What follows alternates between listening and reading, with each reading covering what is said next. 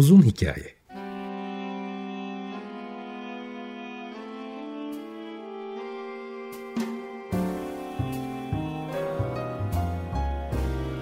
Sinir bilim, psikoloji, felsefe ve müzik.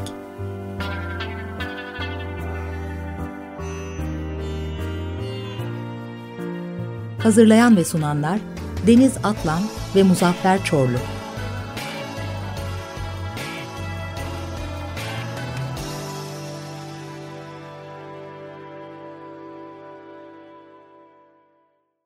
95.0 Açık Radyo'dan, Açık Radyo.com.tr ve onun uzun hikayesinden selamlar. Bugün bu programda çok kereler konuk ettiğim Tevfik Uyar var. Tevfik hoş geldin. Merhaba, hoş bulduk. Tekrar Şimdi, seni görmek çok güzel. Aynen öyle. Şimdi ben bir süredir e, yapay zeka ile ilgili programlar yapıyorum. Ve yapay zekalı işte konularına göre işte yaz konusu, e, psikiyatri, e, spor, ekonomi vesaire vesaire oyunlar derken bugün sen de hem biraz doğaçlama yapalım hem de senin tabii e, bilim kurgu yazarı olmandan ötürü e, üstelik de çok güzel, çok şüphecisin. O da benim hoşuma gidiyor. Dolayısıyla bütün bu backgroundlarınla beraber bir sohbet edelim. Senin yazdığın e, son kitaptı. Ondan sonra yazmadıysan eğer çözülmeyle evet. ilgili ilgili program yapmıştık. Tevfik'le yaptığımı sanıyorum. Dört tane program oldu. Onlar hem Açık Radyo'nun Spotify'ında e, var hem de benim görüntülü olarak YouTube kanalımda var. İsterseniz onlara da tekrar ulaşabilirsiniz. Ama bugün biz Tevfik'le yapay zekayı... Ben şöyle başlayacağım. Şimdi sen bir 2015 makalende şey sormuşsun. O soruyu ben sana sorayım. Diyorsun ki Tam işte e, mesela süpürdün evi, temizlik yapıyorsun. Tamam yeter, kanaat getirdin. Fakat bir anda e, süpürgen sana diyor ki Tevfik abi ne olur biraz daha ya. Biraz daha silersen gerçekten bak içine sinecek, çok iyi olacak diye bir şey programlamış ve sana söylüyor. Tepkin ne olur? Ve bu tepkiyi açacağım çünkü insanın bilişsel yapıları yavaş yavaş alışmaya başladı. Onun evrimiyle ilgili de konuşacağız çünkü. Hesap makinen evet. ya da bulaşık makinen ya da işte süpürgen dedi ki Tevfik bir tur daha atarsan daha güzel olacak abi. Tam silemedin gibime geldi bana ama yine sen bilirsin dedi ve de senin diline compatible bir e, jargonla konuşuyor. Ne yaparsın? Yani e, özel bir ifade durumu daha farklı. Mesela hiçbirimiz hesap makinesiyle işlem yaparken e, bize verdiği sonucun güvenilirliğini asla sorgulamayız. Çünkü herhalde biraz daha matematik bir dil olmasından kaynaklı. Yani üç basamaklı iki sayıyı çarpmak konusunda hesap makinesine güvenmekten başka şansım yok. Çok benim e, zihinden yapamayacağım bir şey. Ya da işte sinüs çarpı kosinüs bilmem kaç bölü tanjant falan. Belki de hakkında hiçbir fikrimiz olmadığı için orada hesap makinesinin uzmanlığına güvenebiliyoruz. Bir de olay sanki biraz daha basit. Ama söz konusu evin temizliğini değerlendirmek olduğunda herhalde her birimiz kendi düşüncelerimize ve algımıza ve deneyimimize e, biraz daha güve, güvendiğimiz için bize bir süpürgenin bunu söylemesi bize bir hesap makinesi kadar ikna edici gelmeyebilir diye düşünüyorum. Ancak ya acaba yeteri kadar süpürmedim mi diye iç, içimde bir şüphe olursa burada bana yapay zekalı süpürge kardeşimizin yönlendirmesi biraz daha ikna edici gelebilir diye düşünüyorum. Yani burada sanki kendimizi hangi konuda uzman hissettiğimizle alakalı bir e, yapay zeka önerisini çabucak dikkate alma ya da hiç dikkate almama, çok da sallamama tutumuna gireriz diye düşünüyorum. Bu sebeple bizler yapay zeka ile tıp alanındaki gelişmeleri e, kabul etmeyi biraz daha meyilliyiz ama doktorlar biraz daha şüpheci ve kişisel yaklaşıyor olaya benim gözlemlediğim kadarıyla. Hı hı. Orada şimdi şöyle bir şey var. Bu soruyu sana şunun için sordum. Sen o kadar benim vereceğim örneği verdin. Hesap makinesi güvenirliği, hesap makinesi bir örnek olarak alalım. E, yüzlerce programa zaten gözümüz kapalı güveniyoruz yıllardır. Fakat insanın herhangi bir robotike, herhangi bir algoritmaya, herhangi bir adını sen koy yapay zeka ile üretilmiş herhangi bir şeye güven duymaları için gereken bir süre var. Fakat bu güven duyma sürecinde önce işte hesap, kitap işleri olduğu zaman tamamen güveniyor. İşte hesap makinesi güvenirliği orada e, hakikaten mesela e, ben bu deneyi yapmak isterim. İşte 2 çarpı 2 eşittir basacaksın ve mesela 6.7 verse mesela insan o sırada ne olur? Hemen bir pilini değiştirmek ister ya da işte aldığı yeri arar bir yanlışlık olduğunu düşünür vesaire. Fakat böyle bir şey olmadığı için hesap makinesine güveniriz. Fakat e, kişisel şeylere geldiği zaman ya benden iyi mi bileceksin? Ben evi temizledim işte ne demek bir tur daha temizle falan. Bana ahkam mı kesiyorsun diye söyleyeceksindir. Fakat burada iki farklı yapı var. Birincisi bizim yapamadığımız şeyleri. Mesela sen dedin ya üç basamaklı iki tane e, sayıyı e, ben çarpamam. Mak- makine yani çarparım da uzun sürer ama hesap makinesine yaparım. Bu senin yapamadığın ve de içinde duyguların olmadığı belki bir şey, yetenek. Fakat her ne zaman insanın kararları sübjektif olmaya başladığında bu sefer e, tüm robotik dünya sorgulanır oluyor. Buradan şeye bağlayarak bunu açıklayabilir misin? Ya da sen nasıl düşünüyorsun? Mesela gene senin bu yazında şey güzeldi. Hani herkes gelişmiş, yetişkin bir robot tasarlamak ister ama sanırım Turing'in şeydi bu değil mi? Turing. E, neden çocuk, neden çocuk e, robot yapıp da bizim elimizde büyüyüp e, bizimle beraber gelişmez gibi bir argümanı var. Bunun da bir ortaklık gördüm. E, o yüzden soruyorum. Nasıl nasıl bakarsın böyle şeylere? Bu arada sen söyleyince fark ettim. Mesela şu an çok popüler olan e, geniş dil modelleri, large language models dediğimiz modeller aslında Alan Turing'in yaklaşımına uygun. Hı hı. Çünkü onlar peyderpeye çok fazla yazılı metinle yavaş yavaş eğitiliyor. Yani bebeklik sürecini görmüyoruz ama bu aslında bir bebek eğitimi sürecine benzetebiliriz. Yani ilk baştan eğitimin başında bir tabula rasa. Sıfır bir modelimiz var elimizde. İşte ChatGPT 4 bildiğim kadarıyla 1,5 milyar tokenla falan eğitilmiş. Yani nihayetinde o büyüyerek gelişen bir nöral ağ ve o nöral ağ neticesinde hakikaten de işte normal yetişkin bir insan IQ'suna sahip birisi gibi davranabiliyor. İşte sahip demiyoruz, sahip gibi davranabiliyor diyoruz zaten. Belki de burada üzerinde biraz konuşmamız gereken felsefi ayrım da bu. Evet. Ee, en çok tartışmalı alanlardan bir tanesi de bu çünkü. Oraya açalım ee, zaten. Evet, hatta zaten aslında soruları birleştirelim. Çünkü duyduğumuz güven de biraz burada gelip düğümleniyor. Yani biz evet hesap makinesini düşünebildiği için ona güvenmiyoruz. Hesap makinesi bir yapay zeka örneği değil zaten biliyorsun. Hı hı. O programatik bir şey. Yani zaten en temel fonksiyonu matematiksel işlemi yapabilir. Yani biz bilgisayarda bu matematiksel işlemlerin çıktılarını görüyoruz. Yani bizim Photoshop'ta bir resmi küçült dediğin zaman aslında o çeşitli matematiksel emirlere dönüştürülüyor. Matematiksel emirlerin matematiksel çıktıları oluyor ve en nihayetinde bize bir görsel değişiklik olarak ekrana yansıtılıyor. Zaten arka planda olan biten bu. Ancak hesap makinesi güven için iyi bir referans olsa da yapay zeka için iyi bir referans değil. Yani biz yapay zeka dediğimiz zaman mesela hesap makinesi bir rakip olarak ele almıyoruz ama yapay zeka dediğimiz zaman biraz daha kendimizin, kendi zekamızla özdeşlik kurduğumuz başka bir şeyden bahsetmeye başlıyoruz. Ve belki de hata yapabiliyor olması bu özdeşliği arttırıyor. Mesela ChatGPT'nin şu an popüler olduğu için hep ondan örnek vereceğiz. Başka dil modelleri de var ama şu an herkesin kullanımına açık olanı. Mesela onun hata yapabilmesi onun bir zayıflığı mı? Yoksa bir anlamda bizi daha çok korkutucu hale gelecek şekilde bize hmm. biraz daha benziyor olması mı? Daha, daha inandırıcılığının artması da söz konusu oluyor. Hata yapması e, bizim onlara karşı daha inan bizden biri gibi bir empati kurmamıza yol açacak çünkü. Evet evet yani bir benzerlik ortaya çıkıyor çünkü hesap makinesinde böyle bir hata yok. Hatta şöyle söyleyeyim sen az önce bir örnek verdin 2 artı 2 eşittir 6.7 desen aslında bu başımıza geliyor. Hani hesap makinesinin degrad, grad, radyan, gradyan modları vardır yanlışlıkla radyan modunda unutursan 2 artı 2 farklı bir sonuç çıkabilir. Hı. Zaten öyle bir sonuçta karşılaşınca şey yapıyorsun. Ya bir dakika kesin bunda bir ayar yanlışı var. Yani asla hata yapabileceğine ihtimali vermediğin için senin dediğin gibi işte ya acaba pili mi bitti? Yani pil bitince öyle bir sonuç ortaya çıkmaz da. Hani anladın ama. Yani senin unuttuğun bir ayar modu ya da hani bir arıza olabilmesi lazım ancak ki hesap makinesi daha hata yapsın. Fakat ChatGPT'de mesela hatalı bir sonuç aldığın zaman bir dakika bu arızalı mı acaba demiyorsun. Hmm. Onun doğasını o şekilde kabul ediyorsun. Hmm. Bu işin tuhaf bir tarafı yani. Evet ChatGPT işte akademik makalelerde biraz durabiliyor, sallayabiliyor aman dikkat et. Ama şöyle yaparsan doğru sonuçlar veriyor. Bir insanı tanımlamamıza benziyor aslında bu baktığımız zaman. Hı hı. Aslında bir de şey de var. Gene e, sen de bahsetmişsin ondan. Bir şeyin cansız bir şeyin niyetinin olabilmesine ilişkin e, bir takım ön yargılarımız ya da ön kabullerimiz var. Mesela bir şeyde okumuştum ben. E, bir araba geliyor diyelim. E, sen de kavşaktasın. Araba sağa mı dönecek, sola mı dönecek? Diyelim ki sinyal vermediği zaman insanların e, arabanın önüne baktığı, şoföre değil de arabanın ön tarafına bak. Sanki arabanın bir niyeti varmış gibi ona bir niyet atfettiğini e, sosyal psikologlar tespit etmiş. Gerçekten de ilginç çünkü e, gene senin makalende işte bu e, insanların özellikle memeli hayvanlar, işte kedilere, köpeklere e, bir niyet atfettiği, aynı niyetleri taşıyıp taşımadığımız belli değil ama herhangi bir davranışının şu şunu yapmaya çalışıyordur dememizin sebebi aslında bizim içimizde olan duyguları ona yansıtıyoruz. Çünkü sonuçta o da bir memeli. Aşağı yukarı doğru olur olmaz önemli değil ama ona yansıtıyoruz. Şimdi e, biraz önceki chat GPT'nin hata yapması hesap makinesinden farklı olarak hesa, e, hata yapması aslında hani dediğim gibi bizim onunla beraber bir empati kurmamıza yol açtığı kadar şuna da yol açabilecek mi geliştikçe programlar yani biraz daha bize yaklaştıkça illa hata yapıyor olması değil ama bize yaklaştıkça bizim onlara artık bir niyet e, atfetme şeyimiz başlayabilir mi? Ben başlayabileceğini düşünüyorum ama sen onu nasıl açıklarsın? Kendimce şöyle düşünüyorum. Mesela ChatGPT için şu an eski mesela model geliştikçe bazı şeyleri yapamaz hale geliyoruz. Mesela eski modellerde ben bana şöyle bir sözde bilim üret dediğim zaman yapıyordu. Hani geyiğine işte sözlü bilimlerin geçersizliğini göstermek için öyle birkaç deneme yaptım.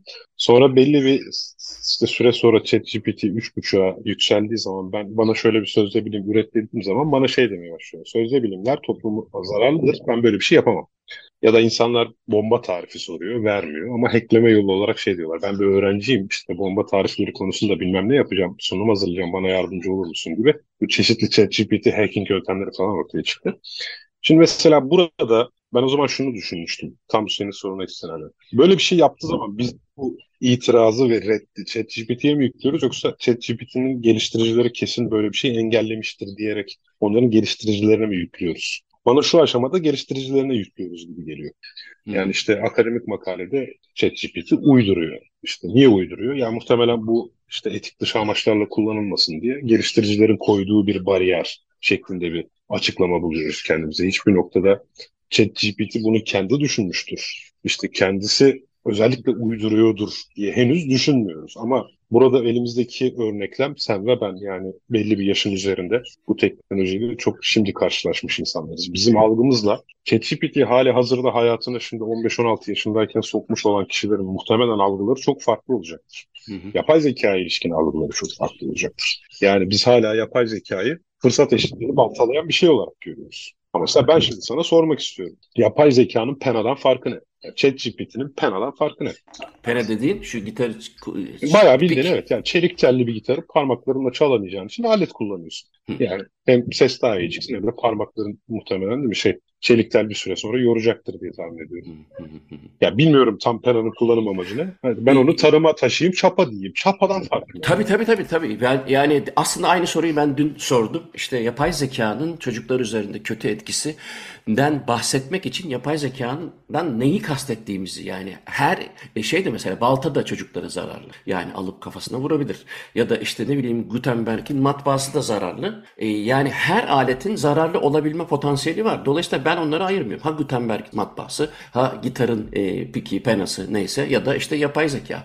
Ama burada... Ha işte alet dedin ama yapay zekaya bak süper bir şey yaptın yani. Niye alet Evet yani hmm, valla evet yani sonuçta e, bir araç değil midir? Ben öyle görüyorum. İşte ben de onu, onu kastediyordum. Yani normalde bizim ellerimiz yani sert bir toprağa çapalamaya müsait değil. O yüzden biz doğadan faydalanarak yani teknolojiden faydalanarak hı hı. ağaç işte ağaçtan sap, demir e, eriterek ona bir keser yapıyoruz ve en nihayetinde işte balta ya da e, gibi bir şey elde ediyoruz. Şimdi bizim zihinsel bazı becerilerimiz o kadar hızlı ya da gelişkin olmadığı için bir geniş dil modelinden ya da bir yapay zekadan faydalanmamız neden bir çapa kullanmaktan farklı olsun diye düşünüyorum kendi kendime. Sen ne düşünüyorsun yani? Yo, aynen öyle düşünüyorum. Yani sonuçta e, e, yapay zeka benim anladığım, gördüğüm kadarıyla sonuçta büyük bir verinin hani o big data'nın e, nasıl işleneceğiyle ilgili bir prosesör. Başka da bir şey görmüyorum. Dolayısıyla e, nereye gidip ben hani o fütüristlerin bazı e, enteresan iddiaları var. Ben o kadar konuya hakim değilim ama benim gördüğüm kadarıyla bunu bir araçtan farklı göremiyorum. Fakat şöyle bir tehlikesi yok değil. O da çapayı her mesela otobüste yanımızda balta, pena falan yok. Ama e, şimdi artık bizim bir uzantımız haline gelmiş olan e, telefonların bence giderek bilgiye ulaşma, proses etme e, şeyleri hızlandıkça, daha doğrusu hızlandıkça demeyeyim de e, belirli tuşlar tarafından yapılıp sonucu bize verildiği sürece e, bizim bazı başka şeylere ihtiyacımız olacağını düşünüyorum. Örneğin tüm bilgileri biz analiz etmeden hani hazır yapılmışı var şeklinde almaya başladığımızda zihnimizi yani özellikle de e, kognitif yapılarımızı sıcak tutmak için bir takım önlemler almamız gerekir. Mesela basit bir örnek var işte iki tane grup fareye deney yapıyorlar. Bunlardan bir tanesi bir gruba e, çiftleşme zamanları, yemek zamanları geldiğinde hemen ellerinin altında ne istiyorlarsa arzuları gideriliyor. Bu taraftakiler ise hep bir problemi çözmek zorunda. Yani işte belli labirenti belli bir hızda geçerlerse işte belli miktar e, yiyecek alabiliyorlar ya da işte belli ödevleri yaptıktan sonra ki bunların hepsi e, çözüm odaklı yani problemi çözmek zorundalar. İşte eş bulabilmek için çeşitli şeyleri takip etmeleri gerekiyor. Operant şartlanma işte klasik şartlanmalardan geçtikten sonra ulaşıyorlar. İkisi arasında bir iki nesil sonra yapılan beyin taramalarında kesitlerinde görüyorlar ki problemi çözmek zorunda olan farelerde e, glia hücresi daha fazla. E, nöronlar arasındaki bağlantılarda asetilkolinesteraz miktarı daha fazla, milli kalıfı daha kalın vesaire vesaire. Şimdi bu yapısal farklılıkların oluşması için atıl durumda olan kognitif yapıların hem nöron bazında hem lob bazında hem de onların birbirleri arasındaki ilişkiler bazında çalışması gerekiyor. Şimdi ben psikoloji okuduğum zamanlarda e, istatistik dersinde çözüyorduk T testini vesairesini biz elle yapıyorduk. Şimdi SPSS bile o kadar e, ilkel kaldı ki artık yani testin ne olmasına karar veriyor. Yani datayı girdikten sonra o hangi testi uygulayacağını, ANOVA mı yapacak, çift kuyruk mu yapacak, T testi mi yapacak ona karar veriyor, çözüyor vesaire. Tüm her şeyi sana veriyor. Şimdi bu iyi bir şey mi? Kesin iyi bir şey. Fakat her bir insan ihtiyacına ilişkin sorunun çözümünde yapay zekadan yararlanmanın dezavantajları olacağını düşünüyorum ben. Ee, eğer önlem alınmazsa öyle bir şey görüyorum. Tehlike görüyorum. Sen ne düşünürsün? Ben kesinlikle katılıyorum. Çünkü yani e, yani daha şöyle katılıyorum. Hatta aslında şart düşmek istiyorum. Şimdi bu tartışmalara ben bakıyorum. Yapay zekanın insanları işsiz bırakacağı ile ilgili bir kesim var. Şey tarihsel örnekler veriyor tamam mı? Hı. Diyor ki işte diyor ilk e, tekstil makineleri çıktığında da böyle olmuştu ama işte her zaman yeni iş alanları yaratılmıştır. O yüzden böyle çok derin bir işsizlik olmadı vesaire. Yani yine böyle olacak. Yeni iş alanları yaratılacak falan filan diye. Burada iş yeni iş alanı yaratım hızıyla yeni teknolojinin yaratım hızının at başı gittiği gibi bir varsayım var. Evvela bu, bu bence artık hatalı. Çünkü teknolojinin eksponansiyel artış hızı varken, üstel bir artış hızı varken yeni iş alan yaratım hızı bunun gerisinde kalırsa bu öncelikle zaten derin bir işsizlik doğurur. Şimdi aynısını insan işte senin soruna uygulamamız lazım. Yani yeni bir teknolojinin ortaya çıkışıyla insanın tembel ve atıl kalması ama en nihayetinde o teknolojinin yarattığı yeni iş alanlarına adapte olarak tekrar yetişmesi halinde bir tembellik riski ortaya çıkmaz. İşte tarım makineleri çıktı diye insanlar kas güçlerini kaybetti. Yerlerinden bile kıpırdayamadı. Bugün insan artık yürüyemiyor bile. Bacak kası gelişmediği gibi bir durum ortaya çıkmadı. Ama şimdi az önce bahsettiğim gibi bu ilerleme hızı ve hani tembelliği gidermek için ortaya çıkabilecek yine araçlar, iş alanları, hizmetler vesaire bunların hızını karşılaştırdığımız zaman ben seninle aynı şekilde düşünüyorum şu an. Ama şey bir risk, risk mevcut yani. Kas durumunu katılmıyorum çünkü hem Neandertal hem Denisovan insanları hem Sapiens'lerde e, ölçümler yapıldığı zaman bugünkü Sapiens Sapiens bizlere göre e, kas ağırlıkları, kemik ağırlıkları farklı. Çünkü e, belli ki yani sonuçta bizim Yok, gibi tabii bir ki kas, yaşam, yaşam e, engellenmedi yani. Yaşam engellenmedi. Ha, ya, ya, evet, yani, evet. Hani, bugün çok da ağır iş yapmış. Yani hani işte dengelendi onu kastediyorum aslında. Hı. Yani hayat zaten onu gerektirmeyecek şekilde bir dengeye oturduğu için şu an öyle hani sen daha zayıfsın diye aç kaldın elendin gibi bir durum da ortaya yok. Yani hani survival ben, açıdan ben, ben yani ayakta bir adam kal- değilim yani. Evet. Anladım. anladım. şey evet. Ama işte şu anki teknolojinin ilerleme hızı bir miktar insanı tamamen atıl hale getirme riskine sahip bence şu an. Çünkü Hı. adapte adaptasyon için zaman yok. Hı. Teknolojinin ilerleme hızı karşısında adaptasyon için zaman yok. Bak chat GPT'nin birden açılması, herkese açılmasıyla yeni e, yapay zeka araçlarının ortaya çıkma hızı biraz muazzam bir patlama oldu. Ben teknolojiyi yakından takip etmeme rağmen ben kendimi şu an hala geri kalmış hissediyorum. Yani çünkü artık takip edemiyorum. Ya işte sunum hazırlayan AI var. İşte podcast deşifre eden AI çıktı. O oldu bu oldu. Bu arada ChatGPT ile ben biz Alpera diye bir karakter geliştirmiştik. Bilmiyorum hatırlar mısın? Bir tabii, sanal tabii. karakter. Ben OpenAI yani DaVinci motoru, ChatGPT motoru yoktu o zaman ama hani OpenAI'ın e, text motorlarıyla o zamandan aşina hiç kimse bilmiyordu. Yani çok sınırlı evet, bir evet. kesim. Senin bahsettiğin o olay bayağı şeydi. 5-6 sene önce falan. 5-6 sene kimse yoktu. O zaman böyle araçlar da yoktu. Yani veya kimse bu kadar geliştirmiyordu. Bir popülaritesi yoktu. Alıcısı yoktu vesaire falan filan. Şu anki durum bu hani üstel e, hani artık log 20, log 30 hani inanılmaz bir artış olarak tanımlayabiliriz. Hı hı. E işte dahası mesela en çok beyaz yaka işlerine şey yapmaya başladı. Tamam mesela katiplik, katiplik olgusu, metin yazarlığı vesaire denen şeyi bir kaybetmek üzereyiz gerçekten yani, yani insan vasfı olarak. İşte yavaş yavaş bu grafik yorumlama ya da bir hazırlan hazır bir metinden gra- yorumlayarak grafik çıkarma veya ChatGPT 4'te şey var eskizini bir web sitesinin eskizini çizebiliyorsun veriyorsun o sana HTML, CSS dizayn kodunu verebiliyor. Yani böyle bir görsel uygulama vesaire falan şu an bu taraflara doğru bir yayılma var. Hı. Bunlar da tamamlandığında bir grup meslek daha e, temel işini kaybetmiş olacak. İşte Photoshop'un şu an şeyini izleme şansı buldun mu bilmiyorum. Generative Fill. Hı. Yani bir resim veriyorsun. Buralarını da sen doldur diyorsun. Yani gerçekten muazzam bir biçimde dolduruyor yani. Hani dolayısıyla Midjourney'e bir tane işte uzay aracı kullanan kertenkele yapıyorsun, yapıyor. Ee, o belli bir kısıtla yapıyor. Hani e, çok fazla söz geçiremiyorsun ama onu alıyorsun Photoshop'a atıyorsun, generative fill yapıyorsun vesaire falan filan. Hı. Hani ben mesela bugüne kadar ben bilim kurgu öykülerim için hep resim çizdirme, bir çizerle anlatsam, ona tarif etsem o bir şeyler çizse falan filan diyordum. Ben bu hayalimi yaklaşık yarım gün içinde gerçekleştirdim. Hı hı. Yani buradan çizerler kızmasın. Yani elbette yapılan iş aynı olmayacaktır sana. Yani ben de sulu hayal uğraşan bir kişi olarak söylüyorum. Sanatın değeri bu değil. Yani demek istediğim bu ister istemez bir dönüşüm gerektirecek.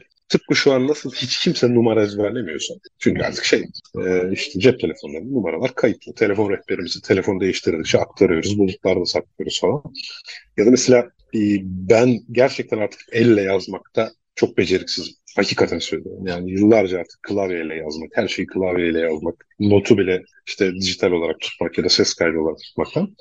Şimdi bu becerilerimi kaybetmiş olmak bana şey kaybettirmedi. İş piyasasında işte tercih edilebilirlik yönünde bir şey kaybettirmedi. Çünkü bunlar basit beceriler ve ben artık kariyerimin belli bir kısmını geçmiş bir insan olarak basit becerilerimle iş aramak durumunda olan bir insan değilim.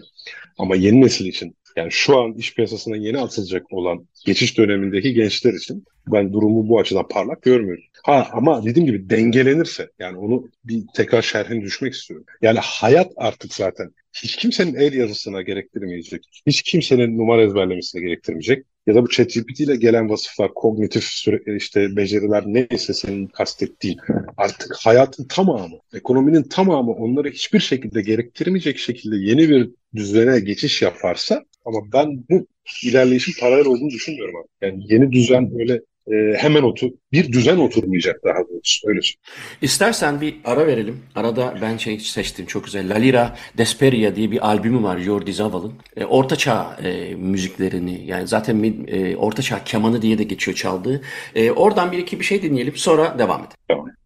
La Lira Desperia albümünden Jordi Zaval'ın yorumuyla Orta Çağ müziklerinden bir iki örnek verdik. Bu albümün tamamı çok güzel ve e, YouTube'da var. Eğer hoşunuza gittiyse La Lira Desperia yazıp Jordi Zaval'ın yorumundan dinleyebilirsiniz. Yeni keşfettim ben de. Çok eski bir albüm ama.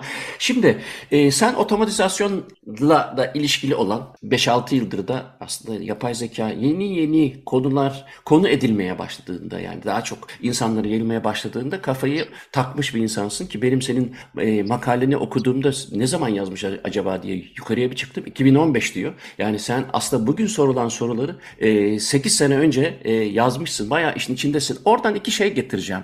E, birincisi işte Diderot'un e, aslında makinelerin düşünceyle donatılabileceğini öne süren e, niyetinden günümüze kadar geldiğinde e, çok büyük bir sürprizle karşı karşıya değiliz. E, hem robotlar konusunda hem de işte e, hani machine learning çok daha genişledi, çok daha gelişti ama bir tarihsel açıdan e, aslında pek de beklenmedik bir şey değil bu gelişmeler anladığım kadarıyla. Ama bir ikincisi de bazı romanlarda, bilim kurgu, fantastik romanlarda hangisiydi onu sen hatırlarsın. Yanlış işler yaptığı için bir makine mahkemeye veriliyor. Yargılanıyor ve o sürümün, o robot şeyi neyse türünün işte zararlı olduğuna getiriliyor. Sonra işte- Animatrix. Evet, evet, Matrix'in evet. animasyon serisi. Ya Animatrix'te var ve en sonunda nihayetinde robot hakları gibi e, kavramlar da çıkmaya başladı. Şimdi bu tabii e, yapay zekanın ahlak felsefesi içinde mi değerlendirilmeli bilemiyorum ama ben sana böyle iki tane soru sormuş olayım. Bir, gerçekten de bu bir sürpriz değil gibi gözüküyor. Dido'dan bu yana bahsi geçen konular. İkincisi de gerçekten de öyle romantize edildiği gibi olacak mı? Bir gün mahkemeye verecek miyiz bir, bir robotu mesela? Birden başlayayım. Bence sürpriz. Özellikle görsel taraf. Yani Midjourney Hmm. gibi araçların, DALL-E gibi araçların başarısı bana göre sürpriz. Yani sürpriz değil derken şimdi Diderot demiş makineler düşüncelerle donatılacak da hani orada Platon'un şeyi vardır ya gerekçelendirilmiş doğru bilgi. Hani yani Demokritus da bir gün çıkmış ya madde işte atomlardan oluşmuştur demiş ama hani hiç, hiçbir şey yok. Yani o zaman herkes üf. Safsata, yani, safsata yani, kategorisine koydu şimdi Döni Didre'yu. Vallahi hiç olmadı. Ya yok tabii. Hayır, şimdi orada bilim kurgusal bir düşünce. Yani şey gibi bir gün yıldızlara gideceğiz. Evet evet. Tamam mı? Hani o zaman yıldızlara gidersek az sürpriz olmadı. Bir gün işte şey buna işte e, orta çağdan bilmem ne söylemişti. Derken hani orta çağdan bilmem ne. Onu bir fantazi olarak söylüyor ya. Hani o açıdan Diderot'a değil de mesela hani Alan Turing'e dayandırmak daha rasyonel bir öngörü bakımından şey olur. Hani ama sürpriz kısmına gelecek olursak yani şimdi ben Cem Say'ın bir konferansını dinlemiştim galiba. Bu yapay zekaya ilişkin bilgisayarlar ilk çıktığında, ilk çalışmalar olduğunda hani şu anki bulunduğumuz sürecin çok kısa sürede geleceğine inanıyormuş. Ama bunun hiç de o kadar kolay olmadı. Çok kısa sürede. Anlaşılmış zaten yapay zeka kışı dediğimiz bir dönem var. Yani aslında mesela şu an yapay zekada sıklıkla kullanılan bir takım algoritmalar var. Bu veya nöral ağlar falan eski kavramlar. 1960'lardan kalma kavramlar. Ama biraz da bilgisayarın hesaplama gücü o kadar yüksek olmadığı için muhtemelen. Ee, yani o dönemde bilgisayarın zeka anlamında yani hayal edilen zeka anlamında işte şu an ChatGPT'nin ya da Midjourney'nin yapabildikleri şeyleri hani yapabileceğine dair ümit tamamen azalmış. Bir yapay zeka kışı denilen insanların çok azının bütün eforunu buraya e, harcamayı tercih ettiği bir alan haline dönüşmüş yapay zeka kısmı. Ama şu an işte yapay zekanın baharını ve yazını yaşıyoruz. Ama hani o ara süreçte ki insanlara şu anki durumu gösterecek olsak evet inanılmaz bir sürpriz olur onlar için. O bakımdan baktığımız zaman tam o yapay zeka kışındaki dönemdeki birine sorarsak müthiş sürpriz oldu. Hatta biz biliyorsun Emre Yorgancıgil ile böyle fütürizm konulu bir podcast yapıyoruz arada sırada. Bundan 5-6 yıl önce işte henüz böyle Midjourney, DALI gibi araçlar yokken yapay zekanın görsel üretimiyle alakalı böyle bir noktaya bu kadar kısa bir sürede erişebileceğini hiç düşünmemişiz yani ihtimal vermemişiz. Ki biz o zaman yapay zeka sanat yapabilir mi vesaire diye o zamanki örneklerden işte yapay zeka Rembrandt'ın tablolarıyla beslenmiş e, yeni bir Rembrandt tablosu yapmasını istemiş. Hani bu çok nadirane ender bir projeydi. Üzerinde konuşmaya değecek kadar ve yapmış. Programı işte da yeni yani. inceledim. Gerçekten evet, yani şimdi, Rembrandt. Adı da Rembrandt zaten. Ha, e, şey bölüm bizim bölümün adını yeni inceledim. Bizim bölüm. Yo yo hayır hayır o programı proje. e, yani ha, evet, fakat evet. onun yani onu The, e, the New Rembrandt hatta. Evet, the New, ha, Rembrandt. The New evet. Ama ne, ne ne çalışmalar var arkasında. Yani o buradaki şeydeki Hollanda'daki Amsterdam'daki Rembrandt Huis'teki bütün o resimler e, o kadar nano düzeyde inceleniyor ki. Evet, fırça izlerini de taramışlar çünkü. Bayağı hani ona şey, kadar Kalınlıklarını, topografisini çıkarıp inanılmaz yani. Tabii tabii. Tabii tabii. Ya orada bir mühendislik işi de var. Öyle söyleyeyim. Ama e, işte şu an ben senin resmini Muzaffer Çorlu diye verip bunu bana Rembrandt style'da yorumla dediğim zaman Mitch bunu yapıyor. Yani yapması da yaklaşık işte bir buçuk dakika falan sürüyor. The New Rembrandt zamanında o fırça yani o topografik çalışmayı bir tarafa bırakalım da hani ortaya yeni bir Rembrandt eseri, stilinde bir eser ortaya çıkarma süreci için kim bilir ne kadar uğraştılar yani ve ne kadar finansman harcadılar. Ama şimdi bunu işte 13 yaşındaki birisi yapabiliyor. Yani da, tabii bir journey yapıyor da işte alet işler ölebilir. Yani. şimdi o zaman şu şey konusuna gelelim. Şimdi ben... sorun neydi? Ha robot hakları e, romantize ha. edildiği gibi kitaplarda romantize edildiği gibi bir gelecek görüp görmediği. Robot hakları dediğimiz zaman yani ben hani robot hakları gibi bakmak zorunda değilsin. Yani, yani o bütün o yani kitaplarda bazı kitaplarda senin makalende var diye söylüyorum. Ben okumadım çünkü o kitapları ama artık robotlara yüklenen e, anlamlar Hatta insanlığın da ötesinde işte onların hakları, onların duyguları, düşünceleri gibi bazı fantastik durumlar var. Yani bu neyi gösteriyor? İleride gerçekten de bu tür şeyler olabilir mi sorusunu sordurdu bana. Sen ne düşünüyorsun? Çünkü örneğini verdiğin için merak ettim. Şimdi ben o noktada her zaman şunu düşünüyorum. Bir robotun veya yani fark etmez. Burada biz kısaca robot diyelim ya da yapay zeka diyelim. Bir duyguya ya da bilince hatta yani duygu da bir kere bilince sahip olduğuna nasıl emin olacağız? Ben bunun bir yolunun asla olmadığını düşünüyorum. Bu önümüzdeki en büyük bariyer. Bu da işte daha önce de konuştuk galiba. Thomas Nagel'ın hani yarası olmak nasıl bir şeydir makalesinden yola çıkarak kendi kendime düşündüğüm bir şey. Bu bilgisayar olmak nasıl bir şeydir? Yani hakikaten buna yönelik bir test bir gün herhalde öyle bir şey olacak yani hani Turing testi gibi işte e, şimdilik uyar testi diyelim hani uyar testi gibi bir şey olacak ve bu test bir yapay zekanın bilinci sahip olup olmadığını test edecek ama ben böyle bir testin imkansızlığından bahsediyorum şu an. ya böyle bir test nasıl mümkün olabilir? Çünkü normal şartlar altında ben senin bile bilinçli bir varlık olduğundan normalde emin olamam. Bu bir kabuldür. Tamam yani bunu reddetmek çok absürt bir pozisyona düşer. O ayrı mesele. Yani felsefede zombi şeyi vardır bilirsin hani. Tamamen insan gibi hareket etmeyi öğrenmiş bir zombiyi gerçekten zombi olduğunu nasıl anlayacaksın? Mesela ben sana bu soruyu sorunca ya evet dersin ama bu ya evet bile öğrenilmiş ve taklit edilen bir davranış olabilir. Bundan asla emin olamam. Mesela şimdi ChatGPT'ye ele alalım değil mi? Yani bizim de sohbet ediyor, muhabbet ediyor, bir soru sorduğumuz zaman oldukça detaylı yanıtlar verebiliyor, hata yapınca özür diliyor falan filan. Şu an için şundan eminiz. Yani bunlar bir dil modelinden ortaya çıkan düşünceler. Bir bilinç ve kendi öz farkındalığı sahip olan bir varlık tarafından üretilmiş cümleler değil. Ve bu bir taklit aslında. Yani bunun bir taklit olduğunu biliyoruz. Bir dil modeli var. Peki kanlı ben sana bir gün bir Android getirdiğim zaman 10 sene sonra tıpkı ChatGPT gibi konuşuyorsun nasılsın diyorsun. O da iyi Muzaffer sen nasılsın diyor. Nasıl bir şey söylüyorsun ya diyor bence biraz üzücü bir durum diyor onu onun gerçekten üzücü bir durum olarak algılayıp algılamadığından, bunun bir taktik bir cümle mi olduğu, yoksa onu gerçekten üzüntüsünü dile getirdiğinden nasıl emin olur? Böyle bir emin olmanın asla yolu yok, olmayacak. Hı hı. Olmayacak da çok büyük konuşuyorum. Çok büyük konuşuyorum derken mevcut fenomenoloji yani zihnin yapısı e, hakkındaki bildiklerimizden yola çıkarak söylüyorum. Yani ben robot süpürgeme şurayı da sil dediğim zaman e, sen de sıktın ama her gün emir veriyorsun, emir veriyorsun falan derse benim bunu ciddiye almam için benim öncelikle onun hakikaten bir bilinçli varlık olduğuna inanmam lazım. Ki ben onu zorla çalıştırdığım zaman birileri de gelip onun hakkından bahsedebilsin. Şimdi o e, Ray Kurzweil herhalde onun bu işte ileride robotlar daha iyi olacak mı insanlardan gibi soruya herhalde cevap vermiş. Orada şey demişsin sen e, 2029'a gelindiğinde makineler insanların yapabildiği her şeyi yapabiliyor olacak. Hem de daha iyi bir şekilde yapıyor olacak. Şimdi 2029'a şurada 6 sene kaldı. Bu fikir geçerli midir sence hala? E, ben katılıyorum yani. 2029'da bilgisayarla yapabileceğim her şeyi yapabilir. Hı hı hı. Vay be. Daha yani, yapabilir. Daha iyi de yapabilir.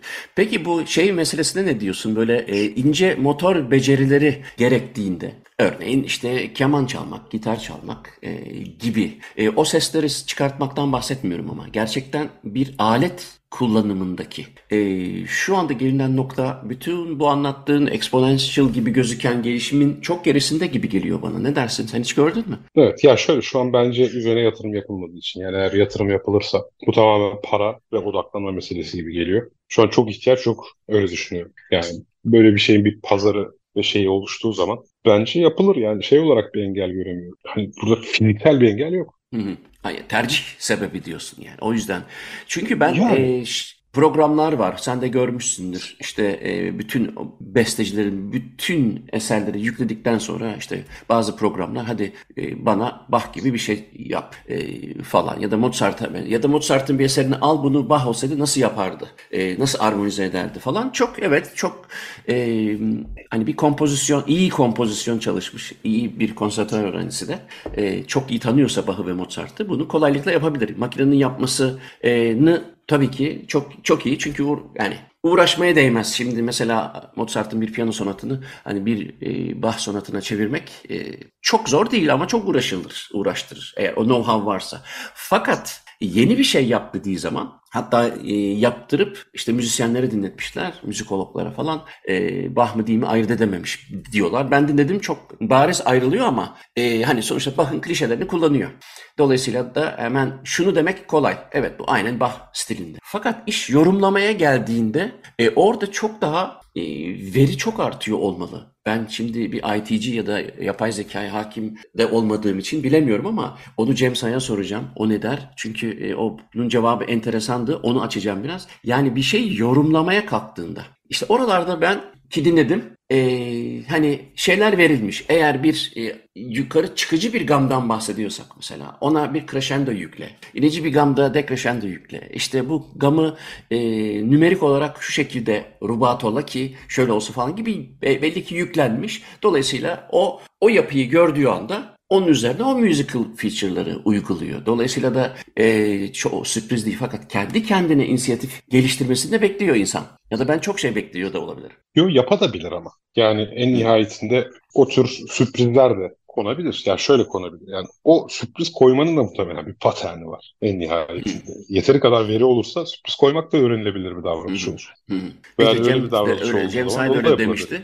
Çünkü ben şunu söylemiştim işte mesela e, Mozart 36 yaşında öldüğünde son eseri Requiem'i mesela e, yani dinlediği anda insan bir e, itiraz ettiğini görüyorsun ölüme. Yani kendisi için bir ölüm ilahisi yazdığını hissediyorsun. Zaten hayatına ilişkin bilgiler de onu gösteriyor ama hiçbir bilgiye gerek yok. Dinlediği zaman insan burada bir isyan olduğunu, ölüme karşı isyan ettiğini görüyor. Ya da işte Ligeti'nin Requiem'ini dinlediği zaman gerçekten ölümü nasıl tasvir ettiklerini görüyorsun. Ama bunu e, şimdi bir Mozart gibi hayatı sahip olacaksın. İki Mozart gibi e, dehşet psikolojik zorluklardan geçmiş olacaksın. E, ve o eğitimden geçeceksin. E, Cem Sayda şey demişti. O bilgileri yani yeterince arttığı zaman bilgilerimiz aynı Mozart'ın hissettiği zaman psikolojik olarak geldiği noktada yapacağı besteyi yapabilecek e, Big Data'yı da yüklemiş oluruz demişti. Ben de o zaman bir durup düşünmüştüm hakikaten. Yani yapılabilirliği konusunda daha ikna oldum diyebilirim. Ama zamana ihtiyaç var herhalde. Yani intihar e- eğilimli bir robot mesela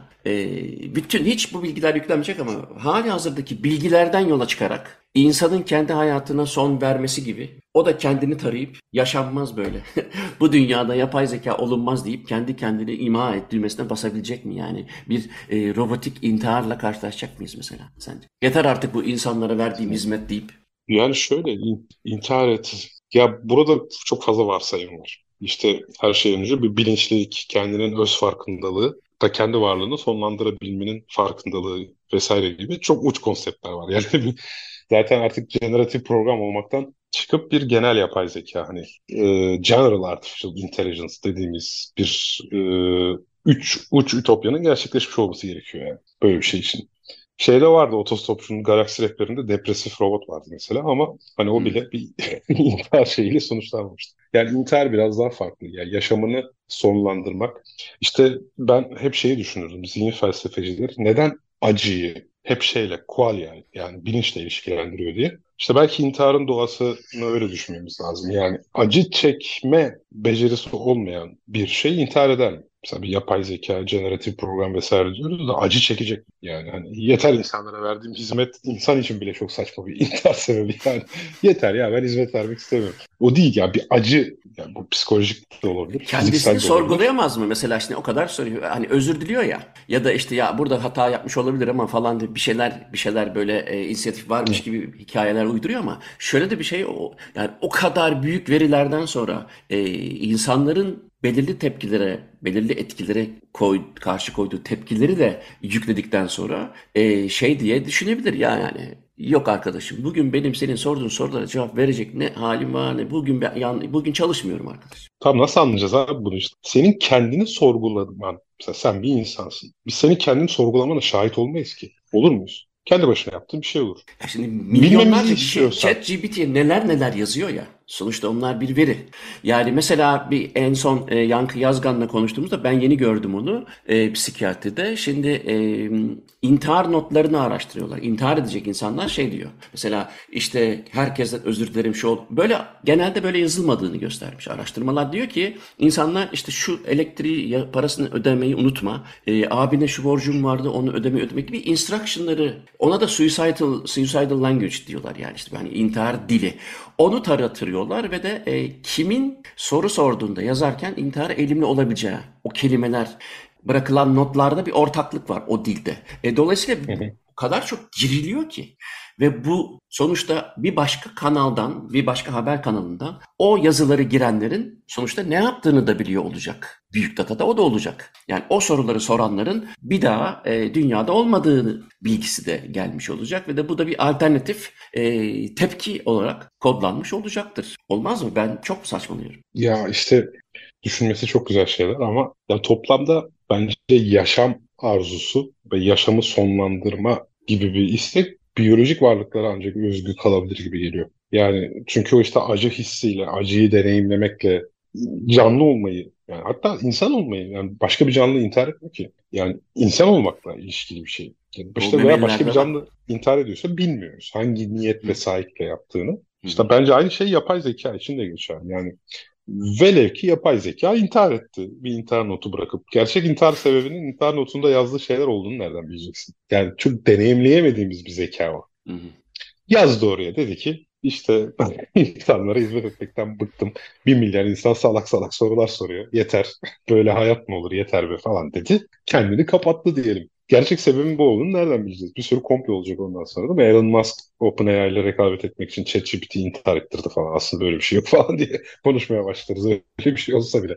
Ya da Çünkü işte yani bir buradaki- psikiyatriste gidip sorabilir. Bana şu sorular soruluyor. Ben bunlara cevap veriyorum. Fakat burama geldi. Ee, sen ne önerirsin falan, falan filan. İşte Ya da- burama geldi hissi. Yani bura, sabır, sabır yani burama geldi ne? Bir tahammül limitimiz olduğu ve dış dünyanın bu tahammül limitimizi zorladığı bir duruma karşılık geliyor tamam mı? Yani bu bilinçli durumun bir yapay zekada olup olmadığını nasıl test edeceğiz? Hep kafamı kurcalayan şey o benim. Yani tamam bilim kurgu Bak. yazıyorum, yapay zekalar cirit atıyor falan ama hani hakikatte bizim bunu test etme şansımız yok. Tamam e, unutma bunu 2029'da bunu bak bunu konuşacağız. Bence hani gene Diderot'un üfürüğü gibi olacak ama Yani benim Diderot benim programımızı elimde- dinliyorsa üstüne alınmasın. Cevap haklı da olur. Ya istediği zaman bağlanabilir bizim programa Diderot. Şey olsun diye bir de e, tarih dersleri heyecanlı olsun diye tekrar e, Hello History diye bir program var. Orada direkt tarihi karaktere soruyorsun. Ça- çağırıyorsun Adolf'u. Evet. Gel Evet. bakalım diyorsun buraya bir otur. Neden yaptın? Ne oldu? İşte ya da şu Versay Anlaşması neden sana koydu? Neden psikolojik olarak dağıldın falan filan. Enteresan şeyler sorabiliyorsun.